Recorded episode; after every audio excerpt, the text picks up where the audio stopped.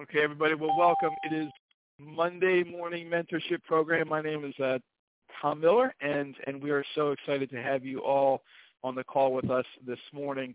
Um, our company, uh, Leaders Building Leaders, we we wake up every day to be the difference maker in the leadership development of individuals and organizations, and and I I'm so excited for this uh, teaching that we have this morning. Um, you know, definitely is a huge is, is a huge part of of a leadership is learning how to build the leadership capacity of your organization. Uh, so I spent uh, you know the weekend not only you know diving through my own archives, but actually reaching out to uh, former teachers that I had the privilege to lead um, at a school, and just you know you know what did I do? Uh, so so we're going to talk about some of those aspects you know, the one main reason that we have this leadership program was, you know, because I recognize, um, you know, in the Office of Charter Schools that, that, that, that there just wasn't an outlet, you know, um, an outlet for the school leaders to uh, get together, collaborate, have their own professional development opportunities, um, you know, which is complete opposite of a school system because they have lots and lots of uh, uh, collaborative pieces. You've got your superintendent. There's a lot. There's many, many resources that uh, you can have, and you know, sometimes as a charter school leaders, we are we are on an island. So I so I want us all to get off the islands and start to build um, build a bridge to each school, and because we're all in this for the same reason. You know, we're all in this to ensure uh, that every child who, who walks through our doors that, that, that a little bit of, of, of what our vision reaches them so they have the most successful life possible.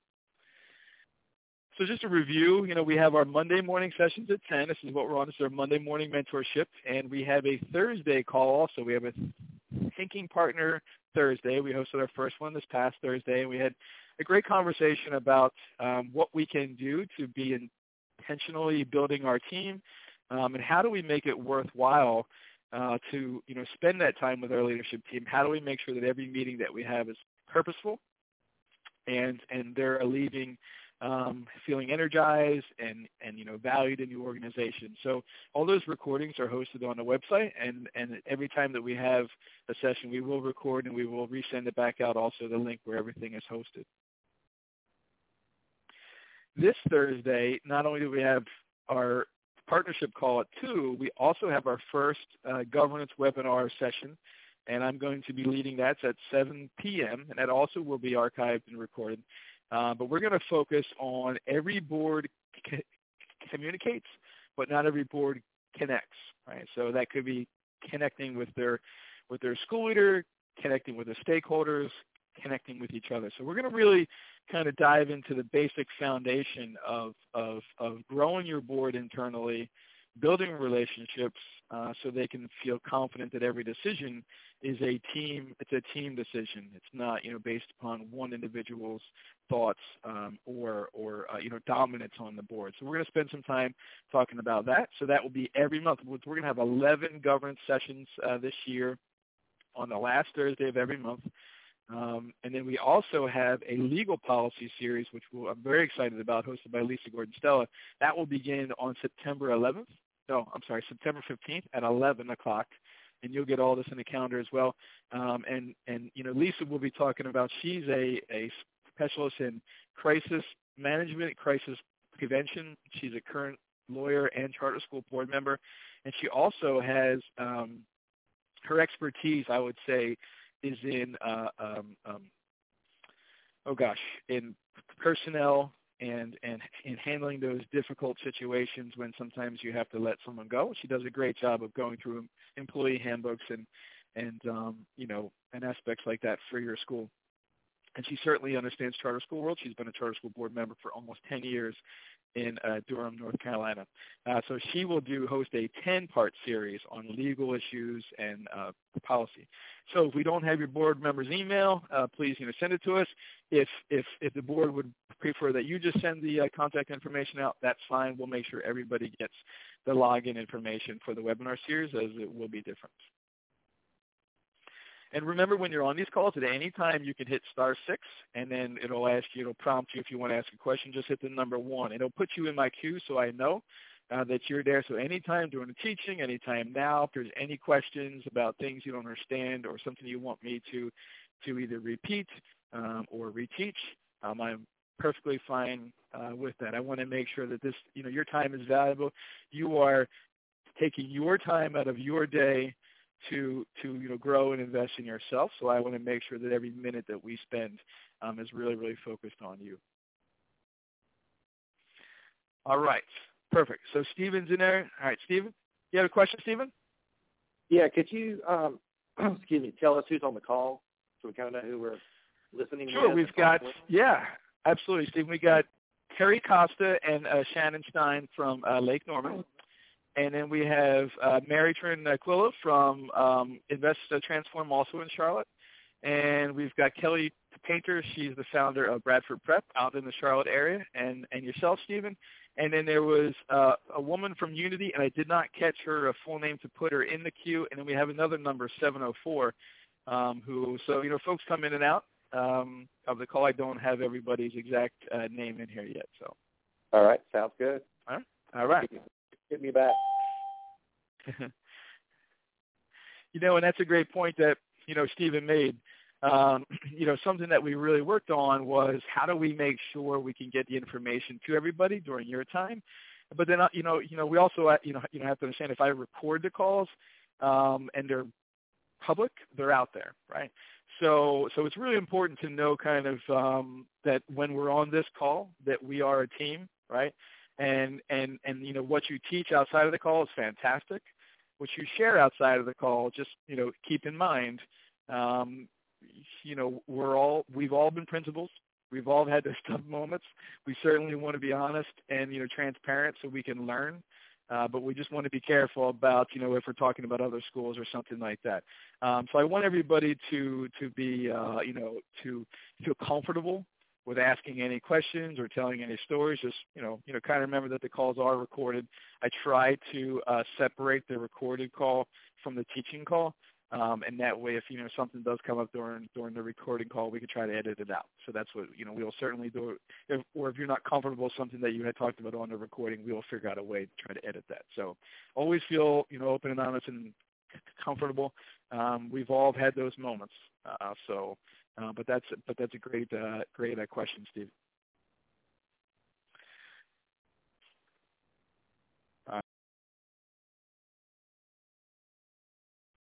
So let's really, really focus on this lesson today. Um, so the first question you might ask is, why is it important to intentionally build the leadership capacity of others, right? So I ask myself, I anytime that I start like a teaching, you know, why is this important that we would even talk about it? So the first piece is, you know, what I've learned in my time is people quit people. They don't quit organizations. They're, you know, they don't quit companies. They quit other people. And growing people is the most effective way to grow your vision. Okay, growing people is the most effective way to grow your vision. So I'm going to break this teaching into two parts. So the first part is about being intentional, right? So anytime that you do anything in life, you you know tackle something in life, whether it's a uh, maybe you have a goal to to you know lose lose some weight. Uh, maybe you have a goal to um, you know, get your get your master's or your doctorate degree. Right? If you do that, you've got to be intentional with how you spend your time. Right? How do you intentionally build into your calendar that extra time at the gym or that run. You know, if you're training for a marathon, I've I've completed three marathons. I still can't say that I've run three marathons yet. I've completed three, and I think the hardest part of you know marathon training, if, there, if anybody's done it, is the training aspect, right? How do you find three hours, uh, uh, you know, just in one day to get your training in, right? How do you run every day and you get to the point? So you got to be intentional. So it's definitely a marathon. It's not a sprint when you're trying to also grow people. So the first thing that we've got to do to be intentional which is the most you know difficult aspect for most of us because we're all so busy, is we've got to be intentional by closing our growth gaps, right? So we all have these these gaps, right? There's a gap between what we know and what we do. So let's look at the first one, the assumption gap. Most of us just assume that we're going to just grow, right, based upon living. We're going to grow based upon being in the position we're in We're going to grow based upon our daily experience. It's a big assumption. I have a I had a lot of faulty assumptions about growth. My biggest faulty assumption is everybody was reading as much as I was, right, or wanted to grow as much as I did, or you know, to get to that next level, you know, much as I did. We have to get rid of that assumption gap. Nothing's automatic. Number two is a knowledge gap. Some folks just don't know how to grow. You know, I recently asked, you know, someone that if you read any of John Maxwell's material, he said the best question he was ever asked is, what is your personal plan for growth? I don't know. What is your personal plan for growth? What is your personal and professional plan for growth? What do you do every day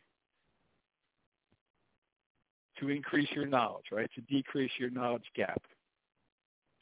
Okay, the third gap is a timing gap. It's not the right time to do this, right? How many times have you heard someone say that it's not it's not the right time? It's not the right time for for me to start this program. It's not the right time for me to start this diet. I'll start it on Monday. There is never a right time, right? There's a story about the farmer and the and the city guy who you know comes out to the farm and says, "Hey, look, I've got this land. I wanted I want a lot of shade in my yard. What's the best time? What's the best time of the year to plant a tree so I can have massive, this tree's going to grow so fast and massive shade? And the farmer says, well, 25 years ago or right now. Right, so just start. You don't have to be great when you start, but to be great one day, you have to start sometime. Let's look at number four. So far, so far we talked about the assumption gap, the knowledge gap, and timing gap. Right? These are the gaps that we're closing to be able to build capacity, because we've got to be able to lead ourselves. Right? Number four, the mistake gap. I'm afraid of making mistakes. You know, I thought about it when I thought about my leadership time, my time as a principal specifically, or even my time as a state consultant. I don't look back at the wrong decisions I made. I look back at the uh, you know decisions I failed to make mostly. Right? We've got to eliminate the mistake gap. You're going to make mistakes, but the part that really hurts us are the ones that we fail to make. Right? For some reason, we fail to make those decisions. The next one, the perfection gap. Perfection gap. Know, everybody wants to be perfect. Oh, I have to find the best program before I can get started, right? I have to find the best person to lead this before we can get started. I need to know more. I need to learn everything before I can take that leap. If you look too long before you leap, you may never leap. Right? And that goes back to those afraid to make the mistake. Don't be afraid to make a mistake. Okay? Comparison gap. Others are better than I am. Right? They're better than me, so you know, we just can't do this. Or even worse is when we surround ourselves with individuals that we know will never be better than us. Right? I find that many times in in you know schools and leadership that we hire people that we know are not as good as we are. We're afraid to hire people better than we are. You should never be afraid to hire anybody who's got more talent, right, and more competency than you. That's what you should be doing. Surround yourself with the best. Be the dumbest person at the table. The expectation gap. I expect everyone else to grow and as fast as I. I've already talked about that, right? The expectation. Your expectation, you have this gap that everybody's, you know, going to be doing what you do. Everybody's going to be working 20 hours a day. Everybody's going to be staying as late as you are. You have this unwritten rule expectation that, you know, this is what everybody needs to do because that's what you do. And the last one, which is the worst, the inspiration gap. I just don't feel like growing. I don't feel like doing it. I don't feel like growing. So I'm going to go through those eight real quick.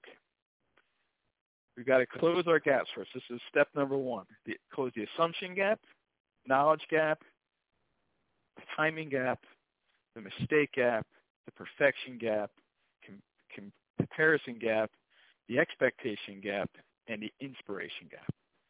Close those gaps. We need to identify those gaps that we have. All right? And start intentionally working on those gaps. The ones that I needed to, you know, work on, number one, were the assumption gap, for sure. Okay. The expectation gap. And the comparison gap. I just think about just hosting these phone calls, right? Leading up to these phone calls, the self-limiting, you know, doubts would, you know, uh, be there. Nobody's going to sign into this call. Nobody's going to want to be on a call at 10 o'clock. They're too busy. Nobody's going to want to listen to you, right? We got to be careful of our of our self-limiting beliefs and the gaps that they create. Let's go for it. Go for it.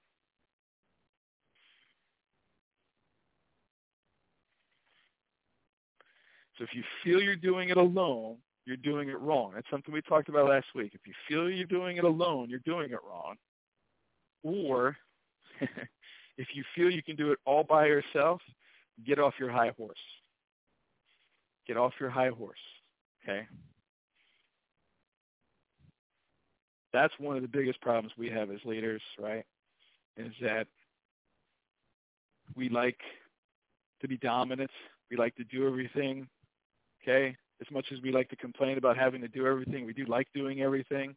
Like I think about my um you know, my mom, uh, you know, in a way, like adopted mother. You know, every time that we're home in Pennsylvania, we have, you know, all these people come over and we're up really late and, you know, and she stays up till three, four in the morning cleaning and, and all she does is complain. And I look at her, I go, oh, stop it. You love it. And she does, right? Because they do. We, we love either whether it's the recognition or the success whatever it is, but we need to be able to get off our high horse and be able to learn how to close the gaps, and start delegating and deferring some of these pieces, right? So that's how we become intentional each day, right? We identify our gaps, we attack our gaps one at a time, and we set daily time in our each everyday agenda to be able to address these gaps, right? Address our knowledge gap, right? Address the assumption gap by having one-on-one meetings with your leadership team. Setting these times to make sure that you're being intentional for the success of the organization and others. So let's talk about. So here we go. Part two, the consistent actions, right? The consistent actions. Motivation will get you going, but discipline is going to keep you growing. Motivation gets you going, and discipline keeps you growing. You need we need to move away from goal setting and just focus on growth setting, right? we you know, you know, if you think about it, you know, the state has really uh, a lot of the charter school leaders in the state have moved towards, you know, using the MAP tools, right? And what, what does MAP show? MAP shows growth. It shows actual academic growth, right? It shows the gap, right, from where we were to where we are now, how we're closing the gap. Right? So if we could focus on that in leadership, right, identify the gap of where we are to where we want to be, start intentionally adding skills and opportunities to close that gap.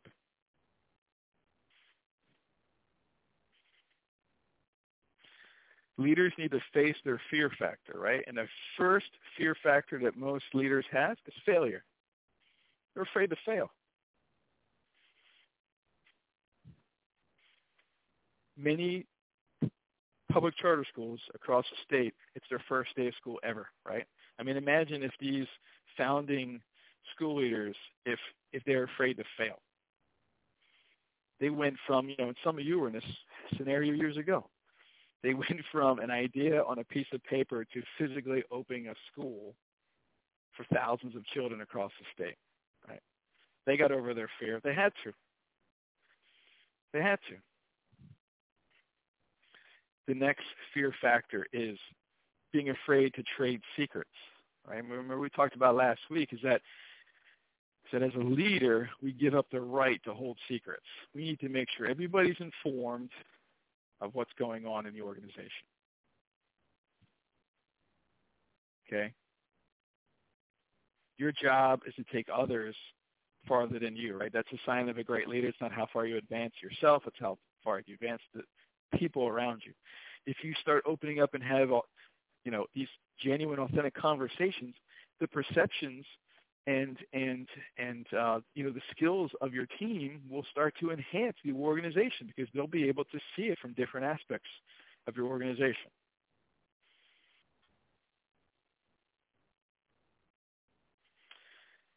Face the fear of being overextended, right? I don't have the time, right?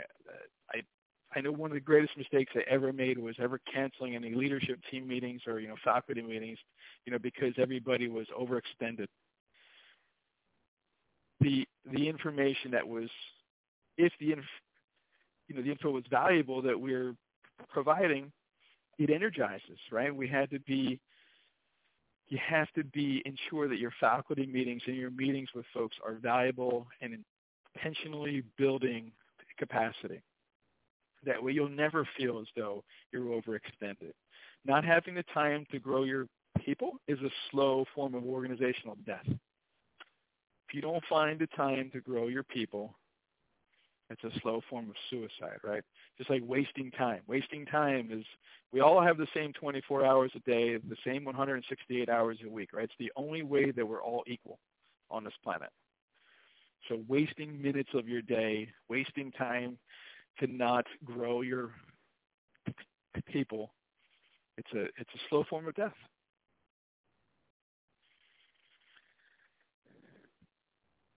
face your fear factor, the fear what others think, right?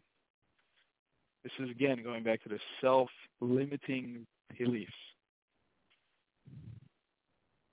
One of our mentors in the John Maxwell program, he says that uh, as soon as you open your mouth, you have to give up the right to care about what other people think of you. Right? If you're holding true to your values, you've got to give up that right. Too many times we get caught up about what will other people think. If we're making best decisions based upon our best teachers and, the, and our and our children and what's best for the organization, we need to give up the right to care and the fear about what others think. And finally, the last fear factor is the fear of pushing others away. When you start to grow, when you start to do things differently, you know, if you listen to Dave Ramsey, I love Dave Ramsey. He's always talking about you're weird if you're out of debt, right?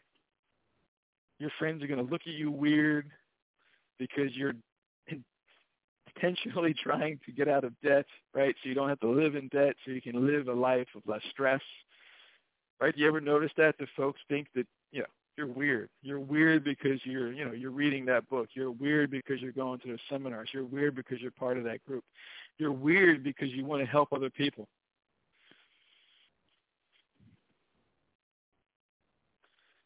Great quote. If you find yourself at the head of the class, it's time to find a new class. And there will be times where you will leave people behind as you're growing, right? As you're closing your growth gaps with your consistent actions. You're, you know, you're going to leave some people behind. But I'll tell you what, the people that you're going to bring with you and continue to surround yourself with and keep on going to the next level, they're going to take you and your organization to heights you've never seen.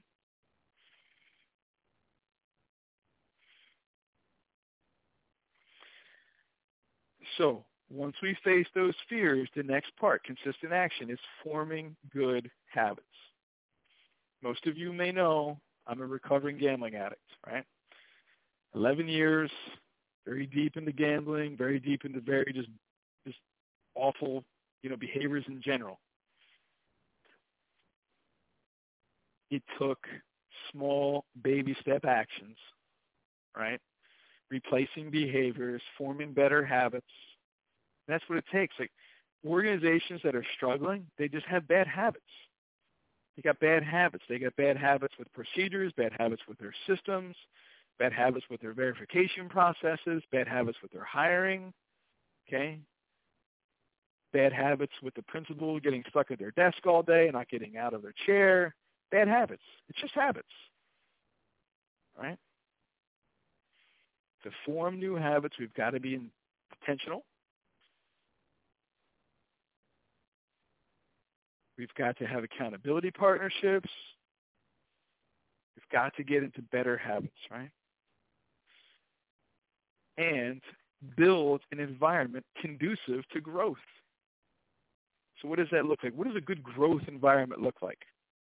Number one, that others are ahead of you. You know, the folks that are in your growth environment, you've got to surround yourself with people that are better than than you. You know, at, at whatever skill you're trying to obtain.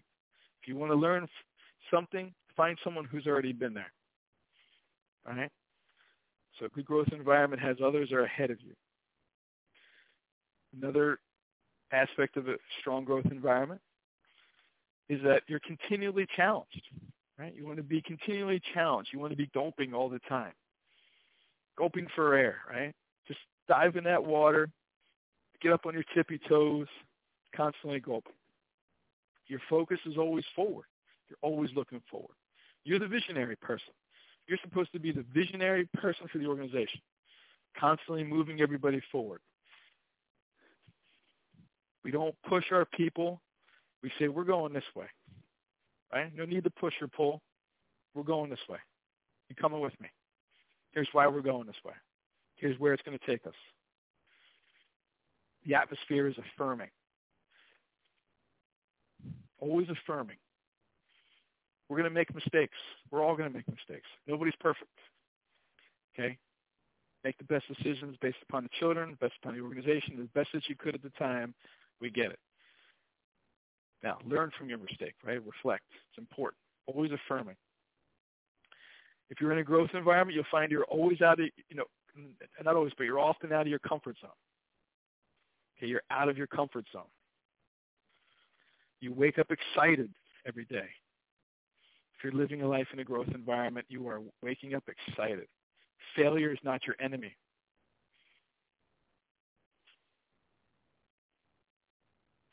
And growth is modeled and expected. That's that's a growth environment. So I want to talk a little bit about what I did, what I was able to do as a public charter school leader to, number one, close my gaps and start to become intentional through consistent actions and create an environment for growth, right? Focused on growth. So the first piece I think is critical is we begin to identify potential individuals in the school who have high capacity for growth, right? Who are those who are those learners, right? Who are those lifelong learners? Who are those people who just eat everything up that you do? They read everything that you send. They're constantly aiming to get better at everything they do, challenging themselves. Right? Who are they? Now, you already know them, right? Because we've already talked about spending time with them one on one to get to know their strengths, their skill sets, and their joy zone, right? What fills their heart. So important. Identify the leaders, Get to know them, build a relationship with them, okay? Find out what their strengths, their skill sets, and their joys are. What makes them laugh, sing, and cry. Because I'll tell you what, in organizations, and I guarantee you have these people, I'm going to say, you know, we, I heard a term one time called oxygen stealers, right? So there's some folks that are oxygen stealers. We used to call them sometimes either producers or consumers of energy, you know, whatever you want to refer to them. There are also individuals that give momentum, right? You want to constantly be using the momentum as you're building this um, growth zone, as you're building this capacity. You want to focus on the momentum of the flywheel. So be careful of the momentum takers, the momentum breakers, and you want to be focusing on the momentum makers. Who in your organization is a momentum maker? The next thing that I did is I listed out pretty much everything I could think of that I was responsible for. And I listed all this out. All, what are all the things that I do? Right. So we had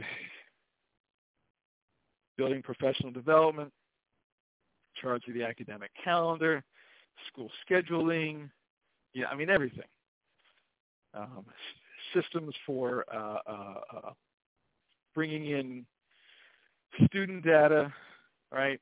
Car line, you know, all, all, those things. There's a million things that we're responsible for as uh, charter school leaders. So through that, I used to kind of say, hey, you know what? This is this is a good task for this person. You know, based upon their skills, this is a good task for that person.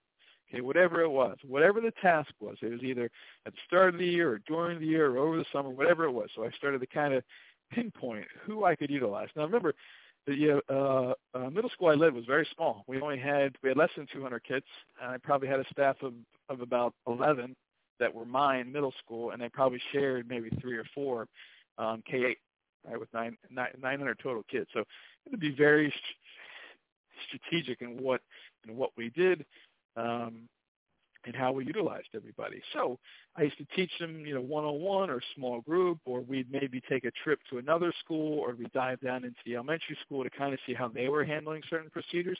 It's just important. It's just good coaching time, right? So take that time with them once you identify them to start to teach them, right? Have them see it. Have them start to process it. Have them start to think about it. All right? I do it and you watch me. You do it and I watch you. That's the coaching part. Right? First I demonstrated, I modeled it, then you did it and I watched you. That's coaching. You do it on your own. That's empowerment. You do it and teach other people. That's multiplying your leadership, right? So really, really think about that and just make sure that you're re- releasing them from their weaknesses, their fears, and their duties, right? The fear of, I've already talked about some of the fear factor. Well, what if, you know, what if I don't do a good job? What if I make a mistake? You know, what if, what if nobody listens to me? But most importantly, I used to re- release them from some of their extra duties as much as I could. Like, what things did they not have to do during the day that I could get filled by someone else? Right? I wanted to, to make sure their time was best used in the organization. Don't be a level one leader. If you've read any of the five levels of leadership, there's you know there's a couple different versions of, but but the lowest level of leadership is positional leadership, and those leaders focus on control rather than contribution. Right? Positional leaders rely on their title. They're your managers. They're not leaders. They're managers. They can motivate people to do things that they don't want to do uh, for a little bit of time. But leaders inspire individuals to accomplish the impossible. So it's very important. Don't be a positional leader. Be careful of positional leadership. So those were the first four things I did. Listed out what I did, identified potential leaders, had an intentional plan to teach them or take them somewhere to go see it. Right? We go ask other schools, what do you guys do? And then started to release them from their weaknesses. All right. All right. So through that, the final stage was setting up intentional internal professional development. So I really started to think about what what things did I do. Number one was I intentionally got out of my office. All right. You got to touch base and build relationships with your people. You're not going to be able to get them to do anything if you don't have a relationship with them, they don't trust you, if you're not a visionary and a good communicator. So some of the things I used to do is I used to ask my best teachers to be my accountability partner, right? Let me know when I'm not fulfilling commitments. Let me know when I'm not clear in communication. Let me know when I'm losing, when I'm starting to lose people. And what is it that I'm doing? You've got to rely on them. You've got to be open and honest with them. So some of the things that we did as a group to build this relationship is we established initiatives for the year all together, right? We got their insight, got their input. Okay, empowered them to be able to bring their ideas. And we tried to make decisions always based upon the best teachers So one specific that we did uh, in regarding initiatives were getting teachers in other teachers' classrooms. We had built in a critical friends group, right? You know, opportunities for teachers to go observe other teachers, to go see what they were doing in their classroom, to see the initiatives that they were able to uphold, especially if we had grade level opportunities, right? If a, if a teacher was having a difficult time with a specific middle school student, we try to find a time to get that teacher in the other classrooms with the middle school students so they could see, to see how the interactions, you know, to maybe see some of the management systems that they had in place. Right? Or if there was a, um, you know, certain lessons or whatever it was, to get the teachers out of their own island and onto someone else's island was powerful because it, it really enforced the collaboration and the professional learning communities that we were trying to build during the planning times. And you can't force it. It's, you got to be very careful about forcing any initiatives, especially getting teachers into the teachers' room. If you only start with two, two or three teachers, that's okay, because you know what's going to happen. Word's going to spread. When it's when when they start to see a benefit, when they start to see the benefits of this, word word will spread and other people will you know want to be part of this you know critical friends group or whatever you're doing okay? That was one aspect that we did. Another part that i did is we built in extra time during these leaders school day right? So they maybe had an extra planning period. And our classes were 90 minutes long. So sometimes they use half of their planning period to kind of work on the leadership initiatives and half on their own time. But this was an extra built-in time um, on like an A/B schedule. So multiple times per week, um, we had a couple leaders in particular that were able to to take their you know time and go work on those. Right. So they weren't we weren't adding necessarily to their caseload. Okay. We were building and and seeing things from another perspective. Another part that we did we actually had a full-time sub in the middle school. So pretty much I could have subs for that person once a month or if they say, hey, look, I need to catch up on some things, I would, you know, be able to get them out of the classroom for half a day. I mean, whatever that it was completely worth. I mean, you know, like if you think of it, if you pay a sub, you know, I don't know, you know, hundred dollars a day, if you had two or three leaders, right, per month that you gave them the entire day to be principal for the day or to shadow you for the day or to start to see some things from other perspectives, it's it's it's the best professional development you'll ever spend right? Because you because you'll spend a thousand dollars and send them to a conference, and they might come back with one, with one good idea. Send them through the day through the entire school, and they may have fifty. And the last part is I always try to make uh, faculty meetings really focused on on the teachers. So one thing that I would do is I would rotate where we would host a faculty meeting in a different teacher's classroom, and we would start the meeting by that teacher talking about some of her stations in her classroom or some of you know whatever she had on the wall or the work that they were doing. I just thought it was important to really start that conversation about hey, here's here's where I was able to put something in place that's being successful in my classroom. Uh, you know, book studies are always powerful if they're intentional and value driven, right? You know, focus on whatever the initiatives are. I know Stephen talked about um, some books last year, 20, 20, 20 ways to be a great Teammate is a, is a book that they're studying at East Wake Academy.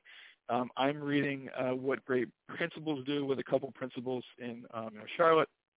Anything you can do uh, to just bring in more content. It's not necessarily about the content in the book. It's about the conversations that come out of it, right? Like how do we apply this into our classroom? What do we change what we do? And what can we teach other people?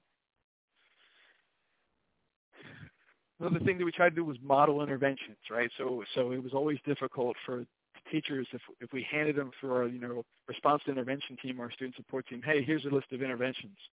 They don't know. If they knew how to do do the interventions, they would already be doing them, right? Don't give them a list and say, here's here's a hundred interventions for the problem you have. We would actually spend time modeling what that looked like. Sometimes we used teach uh, like a champion videos at the time because uh, we were really focusing on positive praise statements and engagement and slant and opportunities like that. So I mean, anything that you can do to model what that looks like during your faculty meeting would be a huge value add.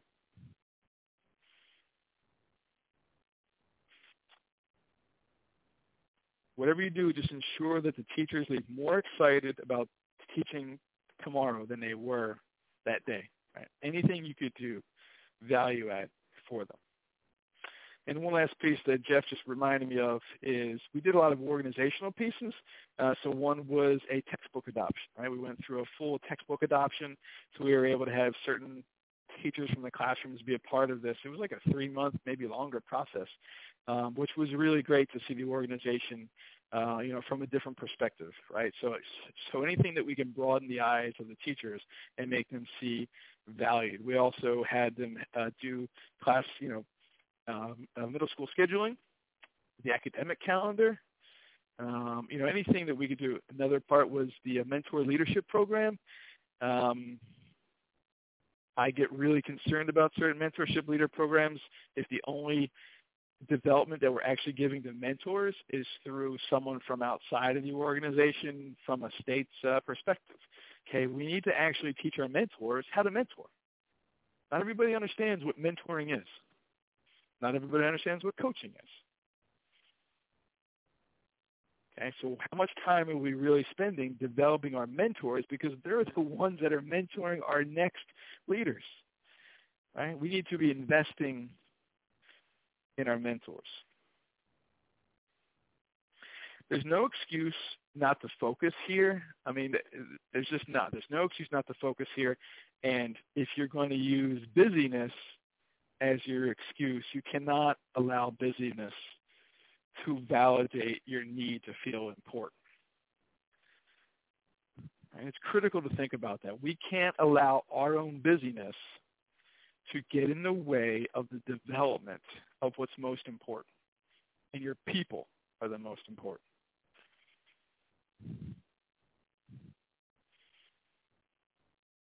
So how will you know when some of this is working? You'll find yourself working smarter and not harder, right? You're going to find that more teachers are looking to be joining into these initiatives. How do I get involved, right? You, you, you're going to see growth. They're, they'll be bringing articles to you, right? They'll be bringing things that they want to do to you. They'll be, you know, bringing in that, you know, outside ideas. So they'll say, you know, one thing that blew me away, I'll never, never, never uh, forget this, is I think it was maybe my second year as a principal. We were a year-round school, so we had these three-week, you know, time frames, and the you know the expectation was for everybody to go visit another school during that time. You know, sometime during the year, just go visit another school, bring back what you learned. We really didn't focus on that my next year, but I remember these two teachers coming to me and say, "Hey, um, over the break we spent uh, three days, uh, you know, in such and such school, and here's all the things that we brought back." Blew me away. Right? I wasn't even thinking about it. It wasn't part of the expectations that we had, but they saw value in it when we expanded their horizon. Right? When we got them out of their comfort zone. And that was huge. I mean, what a great opportunity for them to take the initiative to find a school on their own that they really uh, had heard great things about and wanted to bring that back to our children, right? So you'll start to see that. And the last and most important part that you'll realize is that you will be staying in your own lane, right? You'll be spending less time out of the things that you're not great at. You'll be spending less time handling the trivial many issues. So you can spend more time focused on the vital few. So that is my teaching for this this uh, morning. I hope you found it valuable to you. Um, so what we'll do now is I would love, you know, anybody who wants to hop into the queue, go ahead and hit star six and you hit the number one. It'll prompt you to come in and I'll see your name and I'll invite you in. I would just love to know what are you going to do differently based on this teaching, right? What are you going to apply in your own practice? What are you going to change about your practice? Or maybe what are you going to teach someone else. So I'd love to hear a little bit more or any things that you do at your school. We've got, looks like we've got about 10 or so school leaders on the call. What do you do at your school to build a leadership capacity that I didn't talk about or, you know, you can share or, or like something you learned or a, a positive story. So would love to hear your thoughts and insights.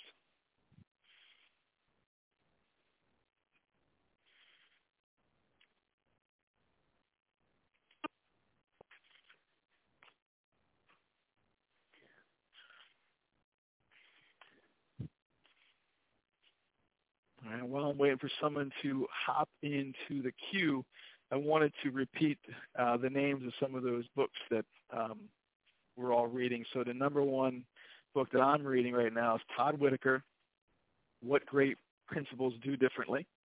Right, so 18 things that matter most. And then uh, Stephen Gay talked about the book, and the and the author is Jon Gordon. Gordon, Jon Gordon, Jon Gordon. 20 ways to be a great teammate. Teammate. 20 ways to be a great teammate. Um, and another book that I'm reading that I love every day is called uh, um, "Don't Sweat the Small Things," right? And everything's small. Just a great daily reminder of who we are and where we are on this planet. So excellent. All right, Kelly Painter, thank you for coming into the queue. How are you, Kelly? Hold on, she's still muted. Hold on. Hello. There you are, Kelly. Sorry okay. about that. How are you? I'm good. How are you? I'm excellent. I'm excellent. I was just going to say that Tom uh, Todd Whitaker book that you told me to read, I think is really good. Um, and has so much good information about what it means to be a great leader. Um, and I think one of the things that we've done that's really been great um, is I think a lot of our teachers really struggle with meeting with parents because they come from schools where that's not common. And we have all of our uh, teachers meet with parents every quarter. And so that was something we noticed was really lacking. Um, and so we did some training, but instead of just doing training, we actually went in and modeled parent conferences and parent meetings um, several times with teachers so that they would see and then would slowly kind of give them that chance to step in because what we realized was the training just wasn't enough. They didn't really know what to do. And we saw some really great success with that. Um, so I just think that book is great, but also I think the part just talking about, you know, coaching and, you know, showing them what things look like really does make a big difference. Yeah, what a great point and teaching moment, Kelly, right? So so I think about this uh, from all schools across, you know, all schools across the land, really. You take teachers out of current environments, uh, so maybe a tr- traditional public school. So Bradford Prep last year, you guys opened up K-8, right, with like 500 kids, brand new. All these, you know, traditional school teachers, and some came from charter schools, so they had at least an idea of uh, of the charter school. And the expectation from from you know what I heard was that they would meet with parents every quarter, right? So you guys were eliminating the fear factor, right? Eliminating the fear factor and closing their gap between what they know and what they do. And you did that based upon all, you know, observations and you let them know that it was okay to make a mistake, right? I mean that so so we so we realized we did not give you better, you know, we didn't equip you enough to, you know, really be able to drive this quarterly, um, you know, student-led conference or whatever it was. So fantastic. What did you say? So, so do you have like a moment, like what was like your shining moment that you had realized, or what did you see maybe one of your teachers, or, you know, do, um, you know, differently based upon the coaching you were able to give? Uh, we just had a parent meeting one time, and um, you know there was a situation going on, so I had stepped in and was leading the meeting, and I had the teachers in there with me, and there had been several meetings with this parent before, um, and I guess they had not gone really well. And afterwards, one of my teachers came up and said, "Now I understand what a parent meeting should look like, like how you should speak to a parent." And so that was just really eye-opening for me, and I had never really thought of it before. I was just going in and you know leaving the conference as an administrator. So um, I thought, oh wow, that, that's a really good point. And so ever since we've been doing that with all of our teachers, but especially ones that are newer and have never even led any kind of parent conference, it has just been really, really helpful. And it does ease their mind and their fears a little bit. Um, and they just become more confident. So I just let them slowly take over each time until they're ready, and then I will sit in with them for a few conferences and let them lead and just sit back. And then when they're ready to go on their own, they're good. Awesome. Awesome. Thanks for sharing. Now, may I ask, you know, based upon the uh, teaching, is there anything that um, you know resonated with you? Anything else that you're going to do, um, you know, differently, you know, based upon what, what I talked about?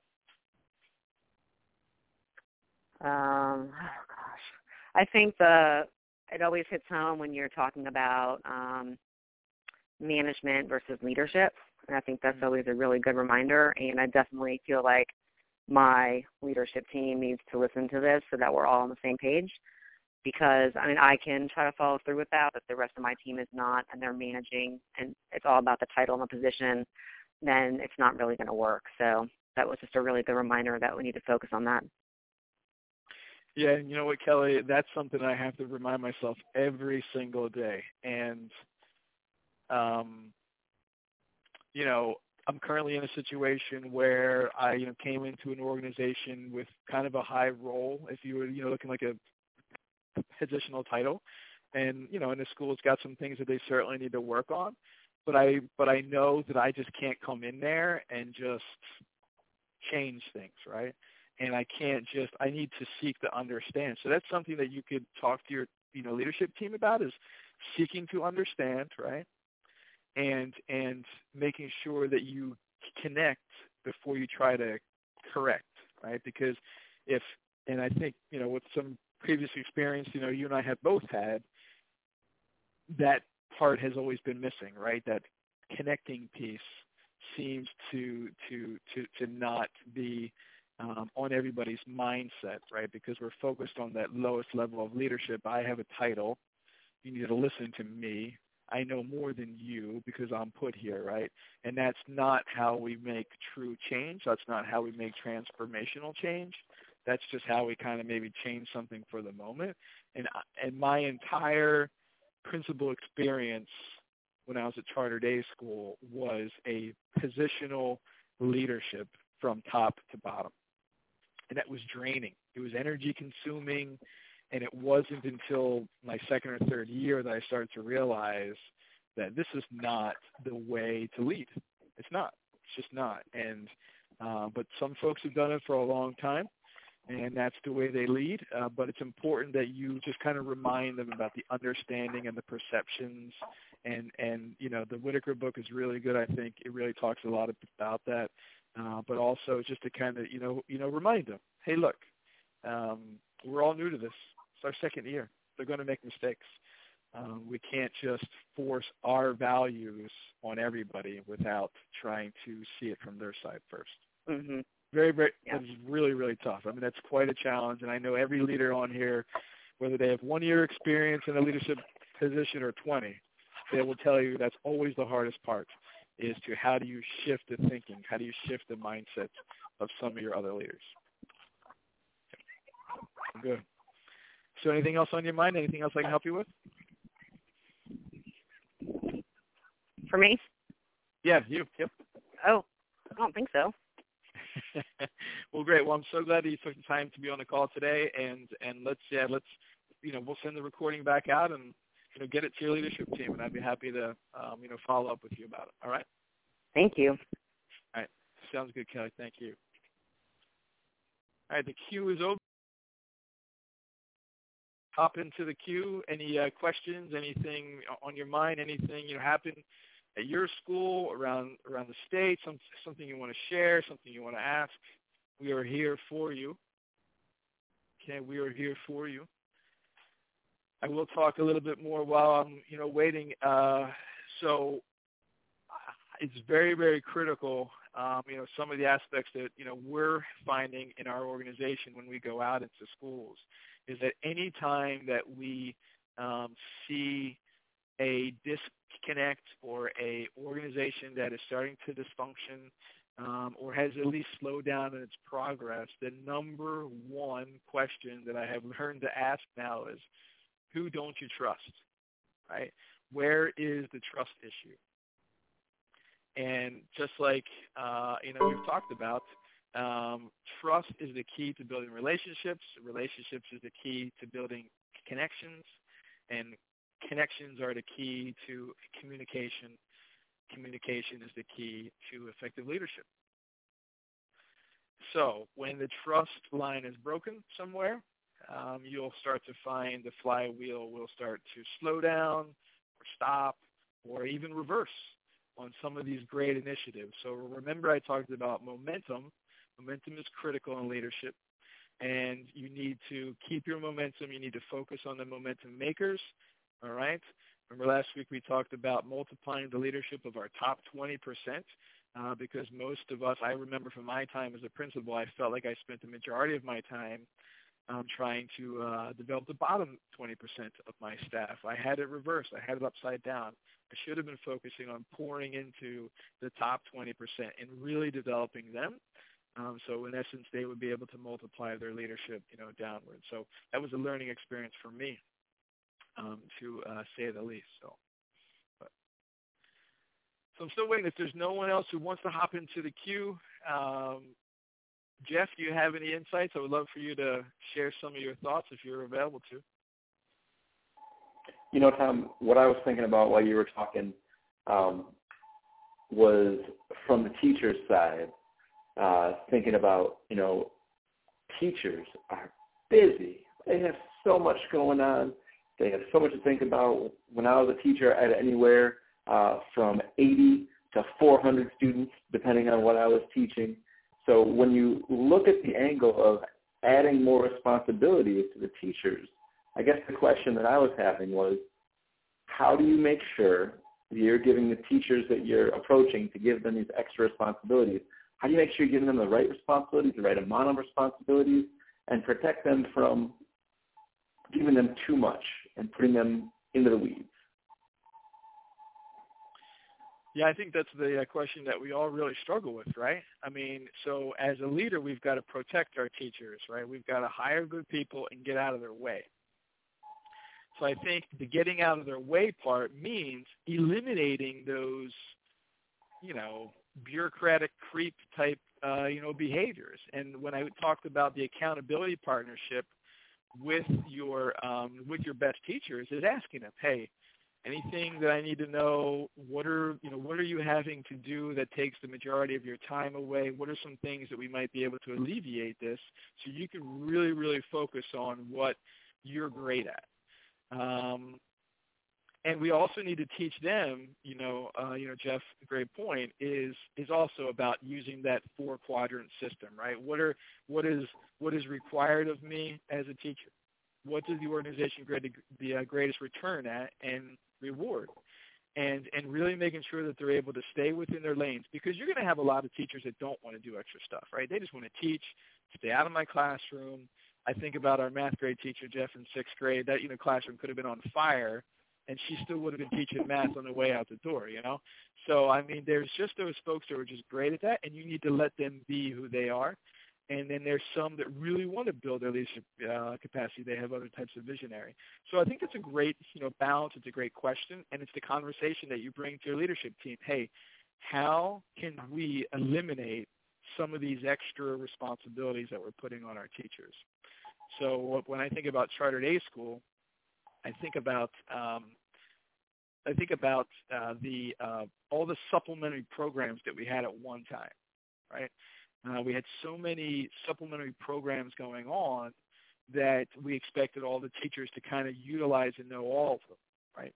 So, but when I think about it, it was a waste of time, right? If we just would have stuck to one or maybe two at the most and say, we're going to use it at this time, this will be the focus, and we're going to get you specific, you know, training on how to utilize it, right? Or some sort of support system to utilize it, you know, we probably want to see more return our, on our investment rather than having five different programs and not really sure which one worked, but then evaluating teachers based upon their ability to use it.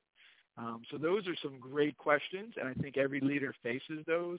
And and and you know sometimes it takes um, hiring that extra person or so just uh, you know, just just like I said, you get so many emails from uh, from a DPI.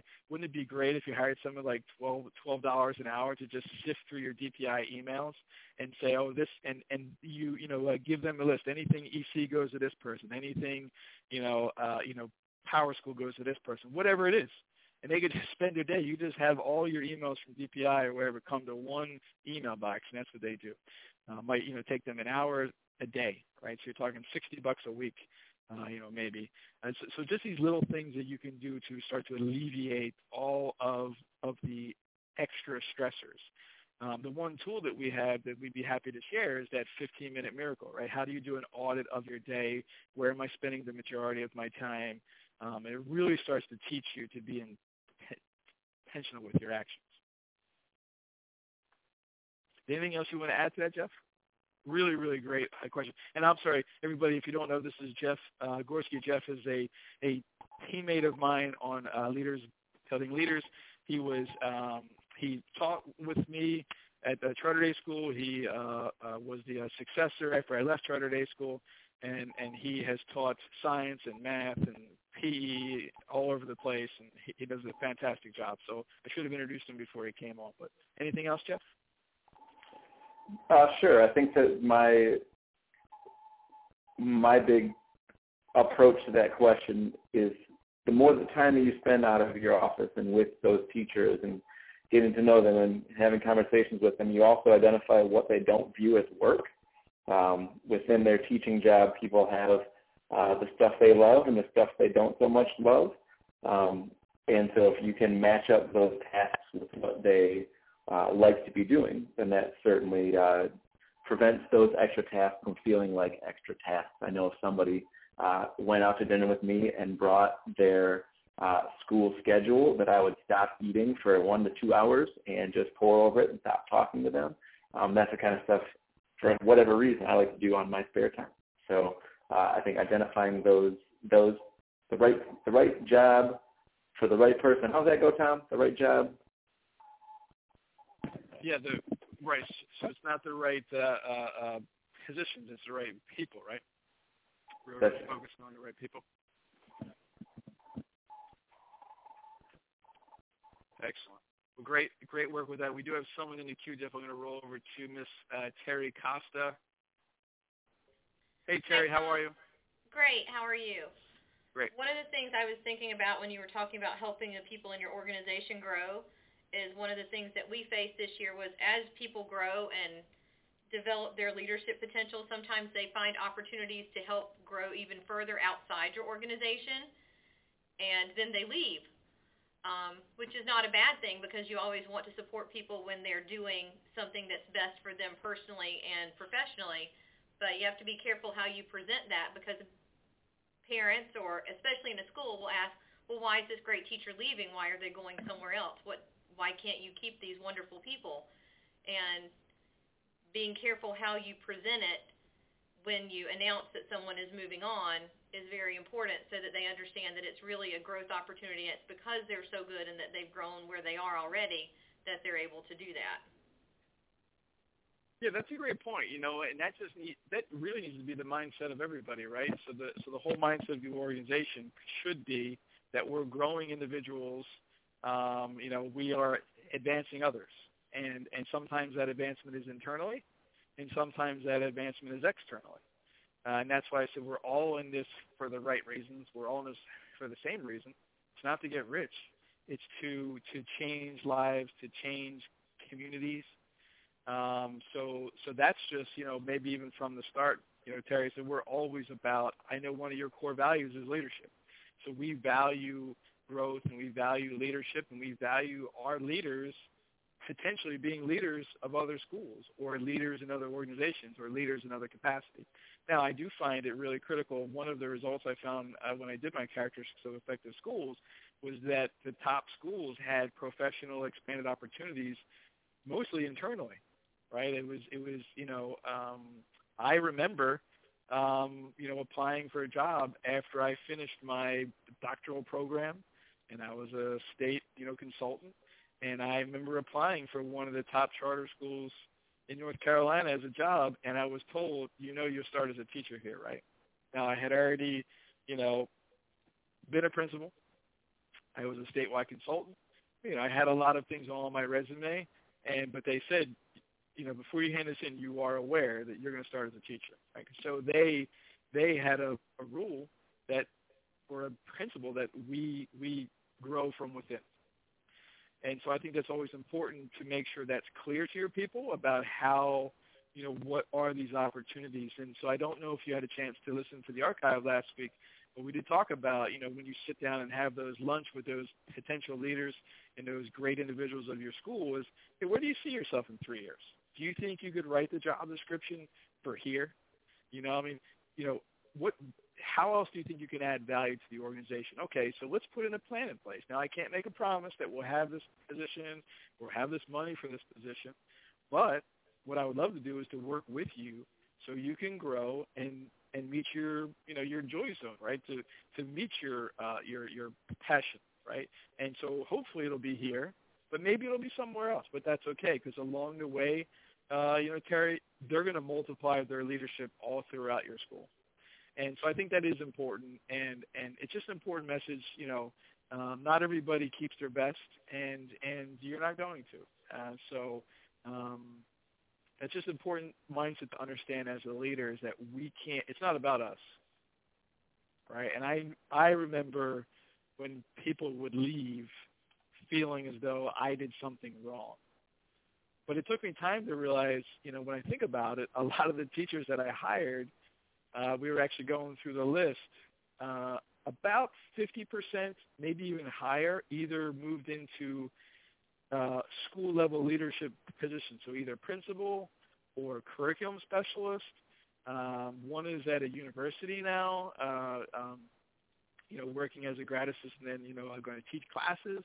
So I think that's that's really something to look back and reflect on. Um, and you can't always stop, you know, what the perception is of the parents, unfortunately. Uh, but you can always be promoting the growth mindset. Here's who we are, and we're a giant organization, and we hope that our not only do our kids leave and make a difference in society, but all of our teachers. We don't want them to leave, but if they do, we want them to have the best skills possible. Right. Great point.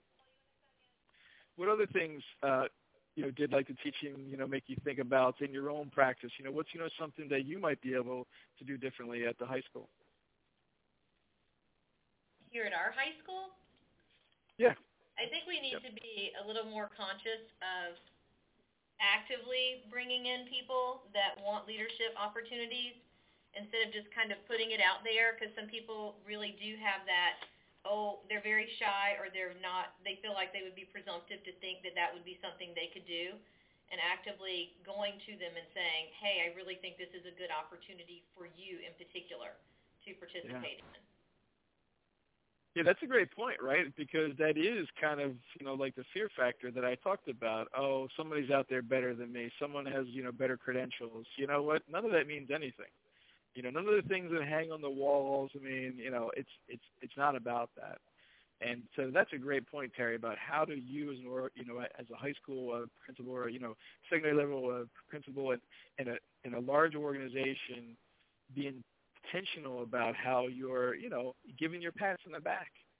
Um, I remember years ago when I was like a first or second year teacher, folks would say, "You'll make a great principal one day." There's no way I ever thought I'd be a principal. I never wanted to be a principal, uh, but that's what happened, right? So maybe it was just they was you know planting the seeds, um, and that's what you're doing, right? You're planting those seeds. You're pointing out those great skill sets and how they make the or the organization better, and that's and that's what's really important is is you know letting your people know that their work and their dedication and their investment in themselves to know more is really helping the, or, the organization, and that they may have a clear path to even do that at a higher level down the road. Fantastic. Anything else I can help you with, Terry? no thank you Great. Well, thank you for coming on. So I've got 11, 11 on my um, clock here. I will I will stay on as long as you know anybody else has a question. Um, anything else we can support you with, uh, Jeff or I.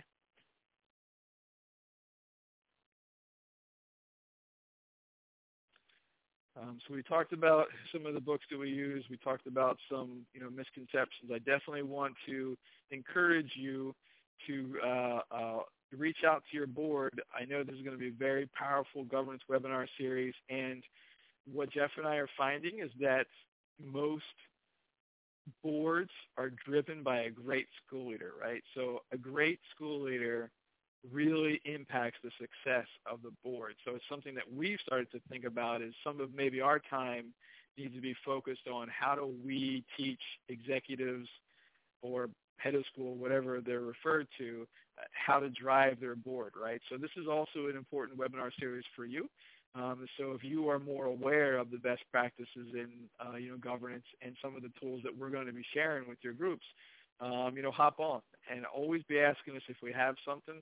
Uh, we have lots of resources that we're gathering from around the state, and we're always willing to uh, you know share that. But um, and it was very very important to me that we find someone to help the charter schools with their legal issues and policy uh, you know aspects. Everywhere Jeff and I go, um, we're always being asked, hey, do you have do you have a policy for this? Uh, what's a good policy manual look like? What do you think we should have a policy for? You know, X, Y, Z. Uh, so we've really started to, you know, kind of look at, okay, well, if this is a need, um, then we need to bring someone in who has uh, these skills. And Lisa, Lisa Gordon Stell, we're so excited to have her um, uh, starting her series in September. All right, well, fantastic. Seeing no one else in the queue, um, I am going to end this call, uh, but I want to just remind you, okay? It's about baby steps. If you've seen What About Bob, you know exactly what I'm talking about, right? Baby stepping your way, uh, going through, you know, go back and re-listen to this call if you have to. If you want, I can send you some of my notes um, so you have these steps. But baby stepping your way forward, okay, being intentional with your actions, identifying the school leaders, identifying the potential leaders in your school, releasing them from their weaknesses, right? And, and ensuring that every time you're with them, you're getting them more excited about teaching the next day than they were that day, right? That's just a critical, critical step. It's continually adding value to them, showing them their value in the organization, and, and, and you'll start to see your your leadership capacity grow, and then you can stay in your lane and focus on on the vital aspects. So it's not about everything that I said, but it's about the golden nuggets that appeared in your head, any notes that you took, anything that worked for you during this time. So I want to thank you again. I'm going to turn off the queue. So all right. You guys have a have a great day and uh, make it a great week.